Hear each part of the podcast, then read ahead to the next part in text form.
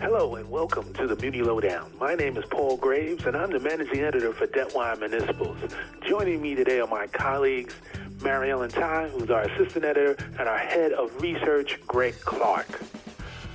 So, Mary Ellen and Greg, I think the first topic of conversation has to be uh, Hurricane Maria and uh, the damage that it's done, and it's coming off the heels of Hurricane Irma. Uh, so uh, there's a bit to talk about there. Mary Ellen, why don't you get us started with an update on the situation in Puerto Rico as we speak? Thanks, Paul. We've been following Puerto Rico. We sort of watched Irma go by, and there wasn't that much of a you know huge destruction like people have been talking about. But now we're talking about an island that has no power, and I mean that's just mind-boggling to me. They're also having difficulties figuring out where there are water outages because there's no power. So there was some damage to the Puerto Rico Aqueduct and Sewer Authority. Um, and without power being restored, they can't even begin to talk about where they need to work next. This this brings to mind something that someone said at a conference a while ago that water, sewer, and electric, and maybe a couple other items are essential, are considered essential services for a uh, municipality. But really, electric comes first because without that, you can't do anything else. Anyway, Mary Ellen, I'm sorry I interrupted you.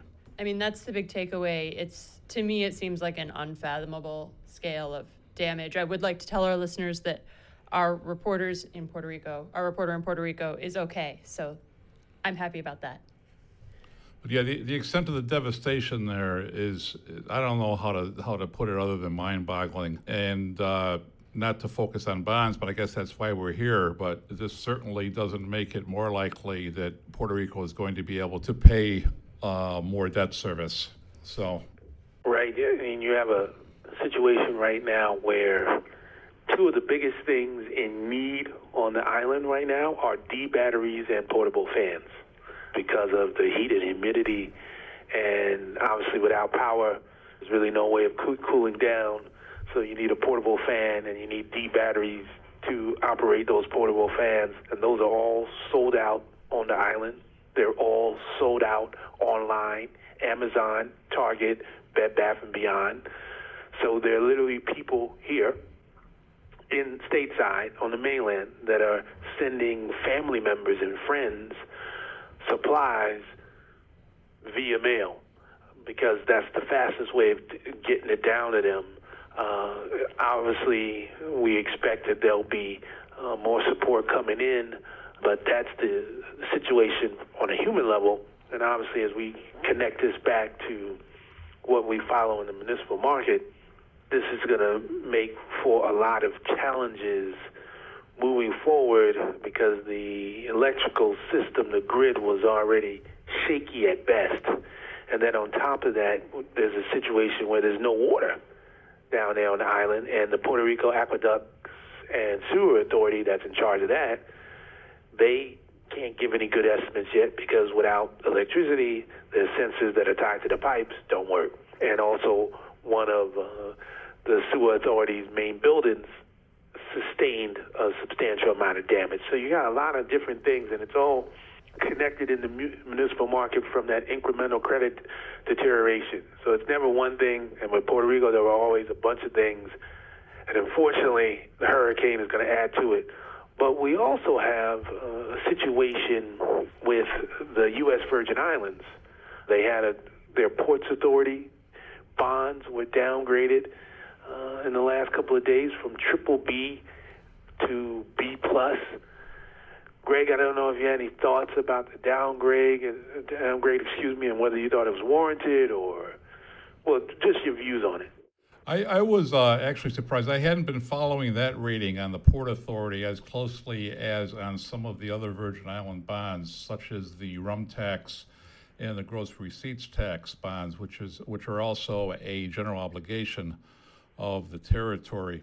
So, again, I was a little bit surprised that the bonds for the ports were rated that highly. It's a little bit surprising, as uh, as Mary Ellen mentioned earlier when we were talking, that the hurricane was a reason for the hurricanes were a reason for the lowering of the rating that and that, and that that natural disaster risk really should be in the rating in the first place. S&P said it was diminished business prospects. That was the exact language they used. Right, and there's diminished business prospects because the tourism industry there for the upcoming tourist season is probably going to be at or close to zero. There's, the devastation there is is maybe greater than in Puerto Rico, and uh, it's it's just uh, your heart goes out to people in each place because they are living under such horrible conditions right now, and the economic base, especially in the Virgin Islands, is not going to recover anytime soon. Yeah, and as far as tourism, they've already had their Congresswoman Stacey Plaskett came out earlier this week and said, at least for this year, tourist season is gone. So we'll see the ramifications of that. I guess what always fascinates me or intrigues me about these super downgrades in the municipal market is that it always gives me pause and makes me think about the rating before as opposed to the rating after. So was the issue here that when it was rated in terms of these particular uh, marine revenue bonds, were they rated too high at triple B, or are they now rated too low at B plus? And from my perspective, it always seems like these super downgrades are a way of catching up to a rating that maybe was too high to begin with. Um, because to your point, I mean, both the Virgin Islands and Puerto Rico are islands. They're both in the hurricane zone. So to get downgraded because of hurricane risk, that just uh, that doesn't seem to be a newsy. I'll put it that way. It seems unfair to them, at least in my perspective, because all the rating agencies know when hurricane season is, they know when tourism season is, they know where these islands are located geographically. Um, it seems like they should have sat down with a meteorologist at some point and talked about it. Um, I understand that there were two big hurricanes, but, and maybe this is me only understanding really like blizzards, not hurricanes, but once the lines are down, the lines are down. It's not like the second hurricane doubles the amount of work. It probably is less than if it came a year later. I, guess it just feels like you're kicking someone when they're down. Yeah, that, that's that's well put. The first storm in the Virgin Islands was pretty much definitive. I don't know how much more damage the second one did. There's an analogy here between hurricanes and earthquakes in the sense that both are natural disasters. The muni industry in general, I think, and including the rating agencies, have come a long way in assessing earthquake risk in the last, I don't know, 20 years or so. And there are companies out there. I know that when I was at a former employer, we hired a company to assess earthquake risk in California. That was not a rating agency, that was a bond insurer. But I have to think the rating agencies have done something similar. I hope so, anyway. I wonder if they've done anything regarding, uh, as Mary Ellen mentioned, meteorolo- meteor- meteorological risk in terms of assessing the likelihood of uh, hurricane incidents and how often they're going to hit. Uh, I, I, obviously, that's that's a very difficult thing to predict, but I wonder if again, given that these events are going to happen every few years, you have to wonder whether the rating agencies ever ever had this uh, type of event uh, baked baked, so to speak, into the rating It will be something we'll definitely be keeping track of as because the hurricane season is not over. So uh, hopefully there won't be any more, but we'll have to wait and see.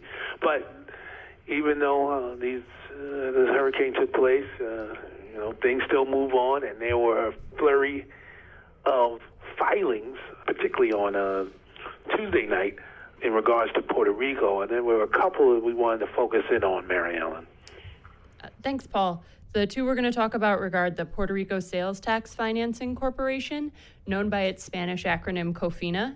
So the first is that there's been a big debate between the COFINA and the general obligation bondholders about who should have access to sales tax monies, but also there's been a conversation about violating the the the island's debt limit.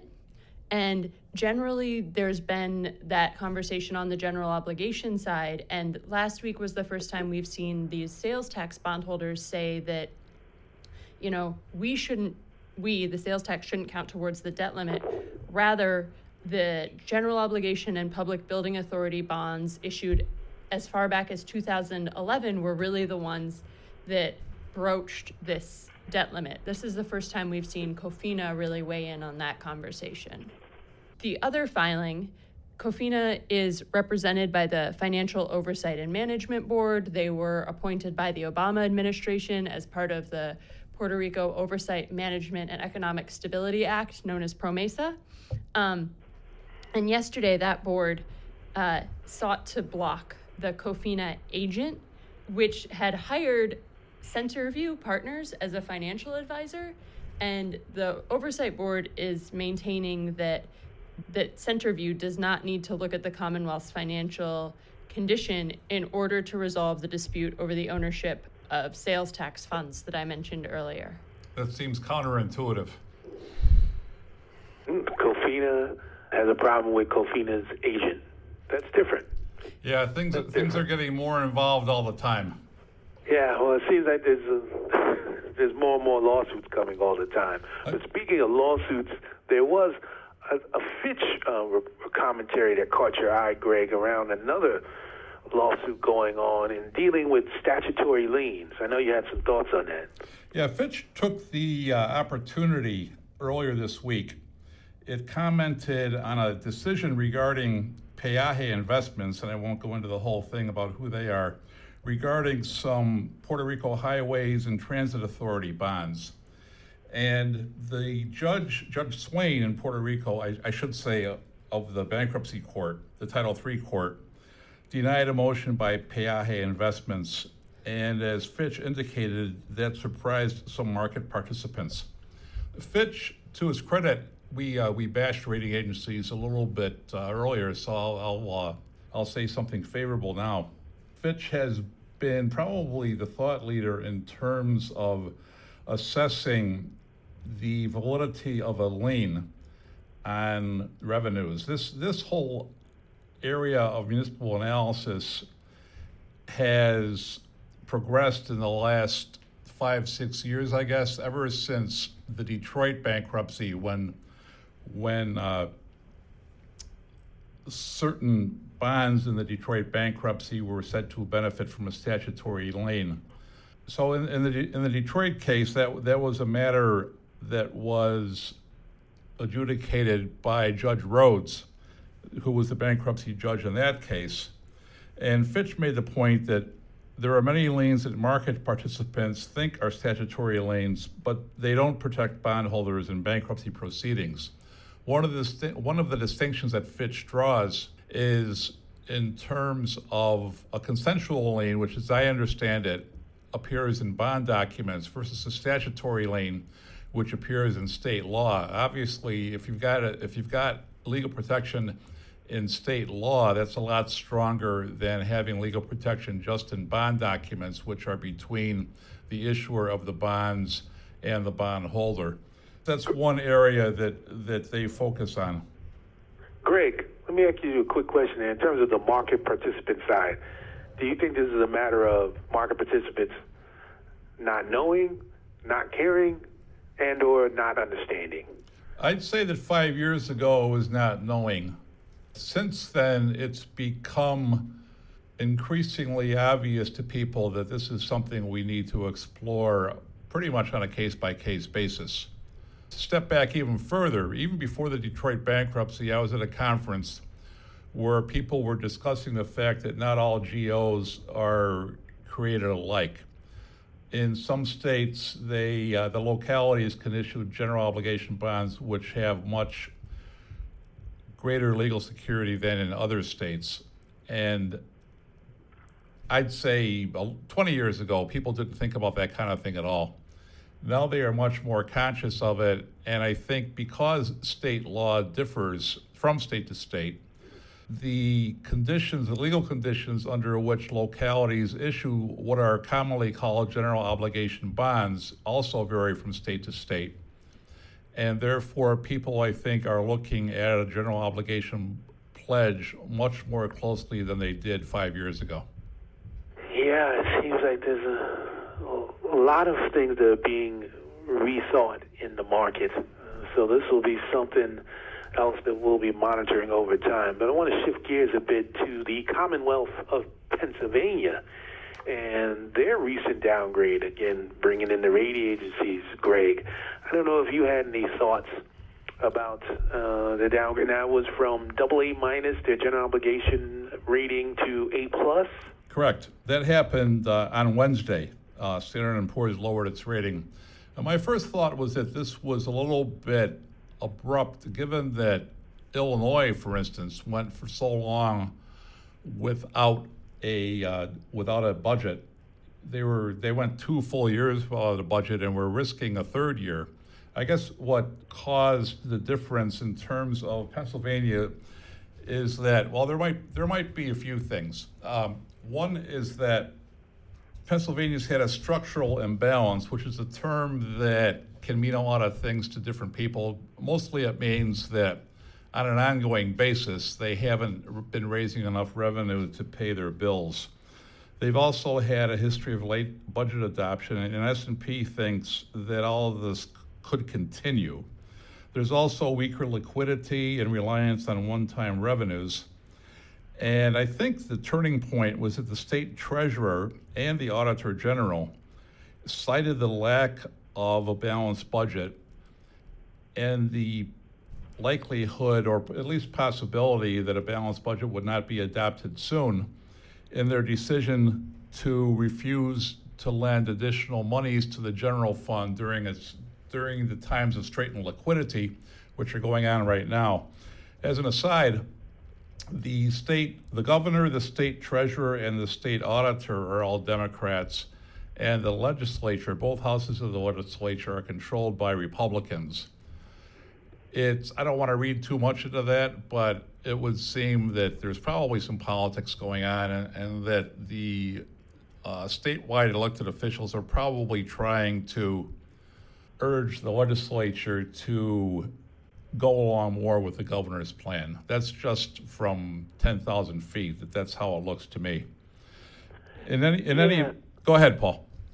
No, I was going to say a couple of things was that they have a little funky way in terms of how they adopt a budget, right? Because uh, before they were saying they had a splendid plan, and they were telling people, well, hey, we've adopted a budget, but in Pennsylvania, you also need to adopt a revenue plan, which is what's in contention or under contention right now. And you know, when I was looking at the S and P report, they had this one sentence, and this is in connection to what you were saying about the state treasurer loaning them money and, and uh, in terms of that situation, and S&P said they call the lending to the Commonwealth the current circumstances an economic moral hazard that would increase the long-term risk to the Commonwealth's finances. Man, I can think of the Commonwealth of Puerto Rico where that could be an issue. I can think of a few other places where lending was an economic moral hazard, but it still happened anyway and there weren't any ramifications like what we're seeing here. Um, so I just I don't know if. Yeah, that's that's pretty strong language. I agree. Uh, and as you mentioned, they don't really they you might you'll run into some people some people who would say yeah Pennsylvania's got a budget, but they really don't. If you've only agreed on how much to spend, but you haven't agreed on how to raise the, the money that you want to spend, you've only got a half of a balanced budget, and to me that's not a budget at all. The, you uh, had a good example earlier to, for people, didn't you, about in terms of like having a spending plan but not having a job? Yeah, it's it's as if I go home and I tell my wife, "Hey, I'm going to spend a million dollars this year," and she says, "Great, where are you going to get the money?" You don't need to know where you're going to get it. You just need to know how it's. You yeah. got a budget, Greg. I got a budget. I know that I know that I'm going to spend a million dollars. There's also the the uh, another. I don't know if it's an irony, but I'll call it that for right now uh, there's a balanced budget requirement, and Pennsylvania is apparently in violation of that, which gets me back to one of my pet peeves about people citing uh, state governments as having to operate with balanced budgets. Well, you can adopt a balanced budget, but if your assumptions behind revenue and or spending are inaccurate or invalid, sometimes knowingly inaccurate or invalid, you really don't have a balanced budget. But uh, Pennsylvania may not have a budget for a while yet. Uh, it'll it'll be interesting to see how this one turns out. I do think they'll resolve it a lot sooner than Illinois ever did uh, in its two years of of uh, lack of a budget. And that's that's about all I have to say on that. But it, again, it's going to be interesting. Yeah, we're gonna have to keep track of this and how rating agencies made this determination between what gets downgraded and what doesn't. Because you know, with Illinois, they seem to give them credit for at least negotiating, uh, which I remember at the time we thought was a little odd. Because um, now they were kind of weighing in on something that wasn't a concrete step one way or the other. You know, you just getting credit for effort, which seemed a little weird to me. And then using this moral hazard language. I mean, there's a lot of things where you could apply that to if that's going to be the standard. So I don't know whether this is just a shifting in thought in the municipal market or is this an isolated case, but it will be fascinating to watch. But we have one more state that's still struggling, Mary Ellen, with some challenges the state of Connecticut. What's going on there? Thanks, Paul. Last weekend, Connecticut's General Assembly passed a two year budget. They that's standard. They do two year budgets. It's not standard in that they should have done it before um, before the end of June when last fiscal year ended and this fiscal year started. The budget closes a $3.5 billion deficit, but even though it was passed on Saturday, it still hasn't made its way to the governor's office, and the governor has maintained that he's going to veto it because he considers it to be unbalanced, relying on unrealistic savings, uh, cuts to higher ed. You know, the list goes on the thing that everyone sort of is watching Connecticut's budget for beyond the typical stuff we talked about in Pennsylvania and what we, you know, watched in Illinois is the city of Hartford. They will run into a liquidity issue in November without state aid. And while it's 85 and sunny outside, so I feel like November is a long ways away, it's really only about 40 days.